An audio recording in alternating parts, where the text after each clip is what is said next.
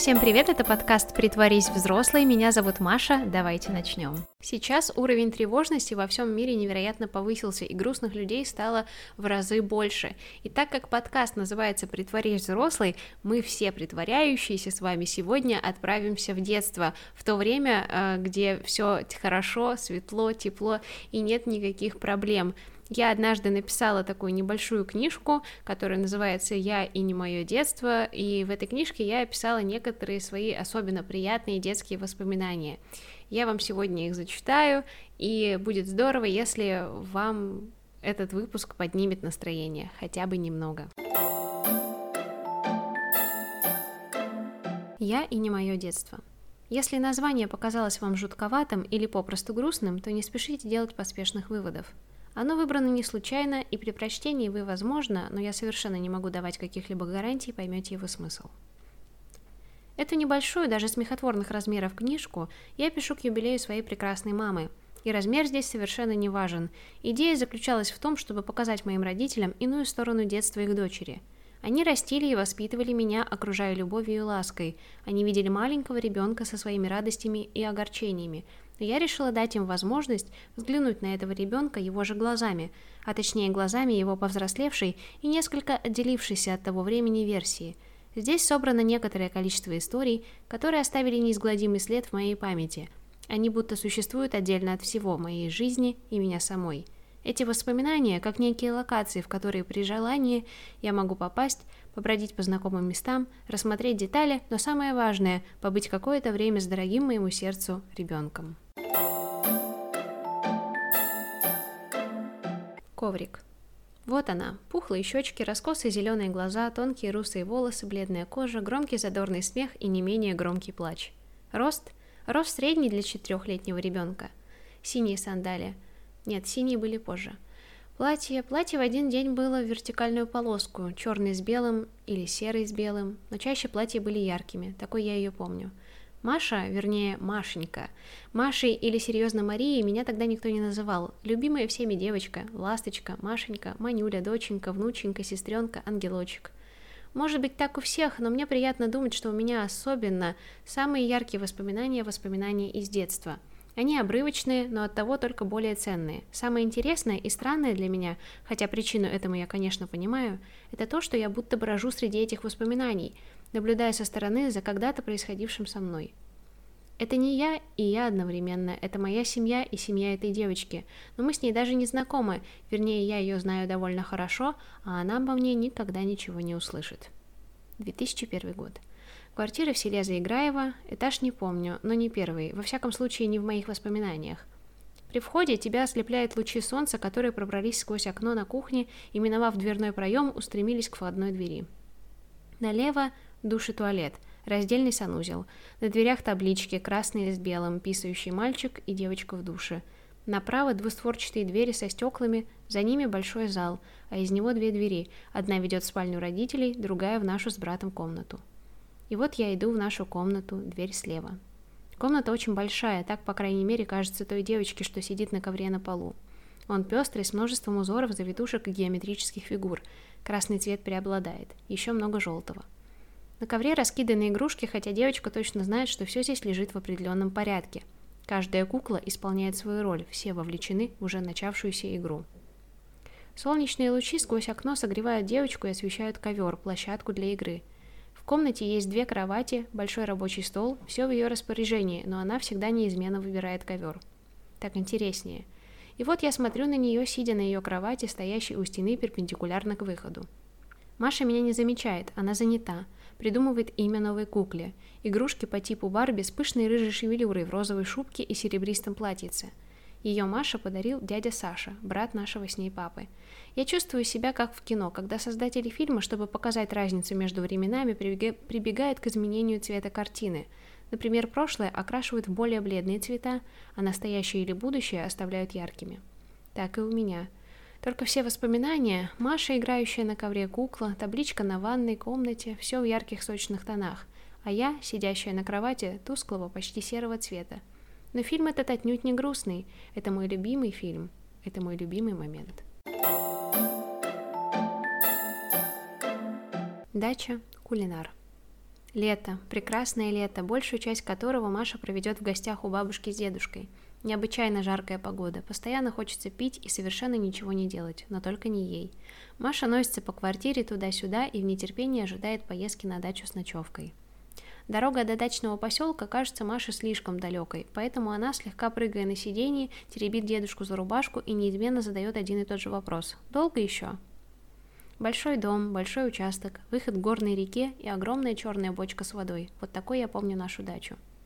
Я прохаживаюсь вдоль грядок, засаженных самыми разными овощами и ягодами, встаю рядом с теплицей в дальнем конце участка и всматриваюсь в веранду дачного домика. Там стоит прямоугольный стол, несколько деревянных красных кресел, соединенных между собой. Такие, должно быть, еще встречаются в старых сельских домах культуры. Стены, стены желтого и голубого цвета, причем голубой сверху, а желтый снизу правом верхнем углу небольшая дверца, а к ней приставлена лестница. Маша ни разу там так и не побывает. О том, что таится за этой дверью, ей много рассказывал брат. Приставная лестница, взобраться по ней – единственный способ попасть туда, потому Маша ни разу там и не побывает. Страшно.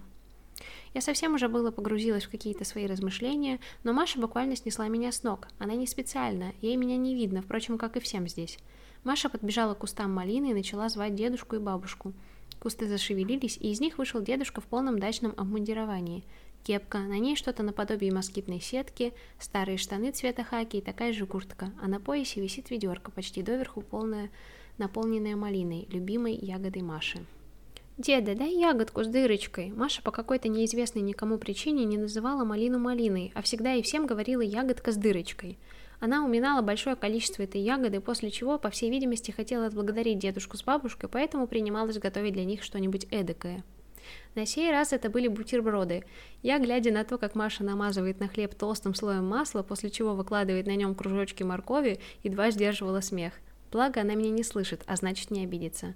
Не думаю, что что-то подобное кому-либо придется по вкусу, но вот Маша угощает бабушку и дедушку, они доедают все до конца, говорят о том, как это вкусно и спрашивают, можно ли им добавки. Маша счастлива, ее труды оценили. Я, кстати, не так давно спрашивала их о том, как они тогда ели всю эту стряпню, но они и сейчас отвечают, что им действительно нравилось и было очень вкусно. Медвежонок под табуреткой – о, этот чудесный день. Маша еще ничего не знает, но мне это уже все известно. Так хочется ей рассказать эту новость. Маша, Маш! Не слышит.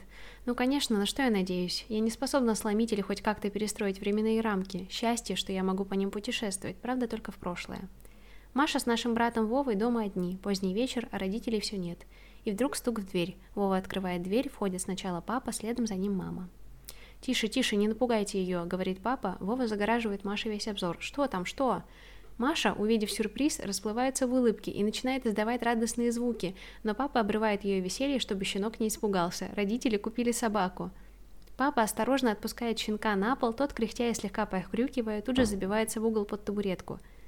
Это был щенок породы немецкая овчарка, девочка, которую в последующем назовут Линда, и которая сделает Машино детство поистине незабываемым. Маша в, этот вечер будет сидеть у этой табуретки, ждать, когда же щенок решит, что в доме безопасно и что можно выглянуть из защищенного угла. Кстати, Линда, будучи маленькой, всем напоминала маленького медвежонка с черно-буро-рыжей шерсткой и неуклюже ступающими лапками. Переезд. Пока садик. Кажется, 2003. Да, скорее всего, верно. Детский сад, в который Маша ходила пару лет – Здесь совершенно необыкновенные детские площадки. На одной из таких площадок расположился каркас от некогда эксплуатируемого легкового автомобиля. Несколько лет назад он бороздил местные и не только просторы. Водитель даже, может быть, был злостным нарушителем правил. Да и что сейчас с этим водителем? Этим вопросом почти наверняка Маша никогда не задавалась. Она просто была в восторге от одного только наличия в распоряжении детсада подобной игрушки. Сегодня наша мама заберет Машу из этого садика насовсем – Наша семья переезжает в другое село. Оно не так уж далеко отсюда, но Маша будет казаться, что оно бесконечно далеко. Вот воспитательница группы сидит на деревянном стуле с мягкой обивкой за своим рабочим столом. Должно быть, проверяет тетради. В этом детском саду с малых лет детей учили зарисовывать различные фигурки в тетради, четко по линии или хотя бы делать попытки. Машу разбудили во время тихого часа, и вот она с неохотой уже натягивает на себя цветные колготки, теплую кофту и джинсовую юбку. Скоро придет мама. Воспитательница подзывает Машу к себе, говорит, что будет скучать и что ей очень жаль с ней расставаться. Маше тоже жаль. Имени воспитательницы я, честно признаться, совершенно не помню, но почему-то отчетливо вижу ее красную кофту, теплую, длинную, почти до колен. Наша мама заходит в группу. Она очень красивая, на ней надет черный плащ, а в ее руках большая, раздутая от каких-то папок сумка. По дороге домой мама что-то говорила Маше о предстоящем переезде, а еще я точно помню, говорила, что купит Маше что-то вкусное. После таких обещаний Маша несколько оживилась, хотя ей все еще было грустно осознавать, что она больше никогда не прокатится за рулем того автомобильного каркаса. Чтец из меня, конечно, так себе, за что прошу прощения. Однако я надеюсь, что эти истории немного подняли вам настроение. Я, в свою очередь, хочу у вас попросить, чтобы вы вспомнили что-то доброе и светлое из своего детства и поделились этими воспоминаниями со мной. Поделиться воспоминаниями вы можете через сообщение группы во ВКонтакте или написав мне письмо на электронную почту, адрес которой будет указан э, в описании выпуска. Также вы можете поделиться своими здоровскими детскими воспоминаниями в комментариях в приложении Кастбокса или во ВКонтакте под э, этим выпуском. Это был 16 выпуск подкаста «Притворить взрослый». В описании к выпуску вы найдете адрес электронной почты, на который можете присылать свои отзывы и предложения, а также задавать вопросы. Слушайте подкаст «Притворить взрослый» в приложении CastBox на Яндекс Музыке и во ВКонтакте. Спасибо, что послушали. Меня зовут Маша, и до скорого.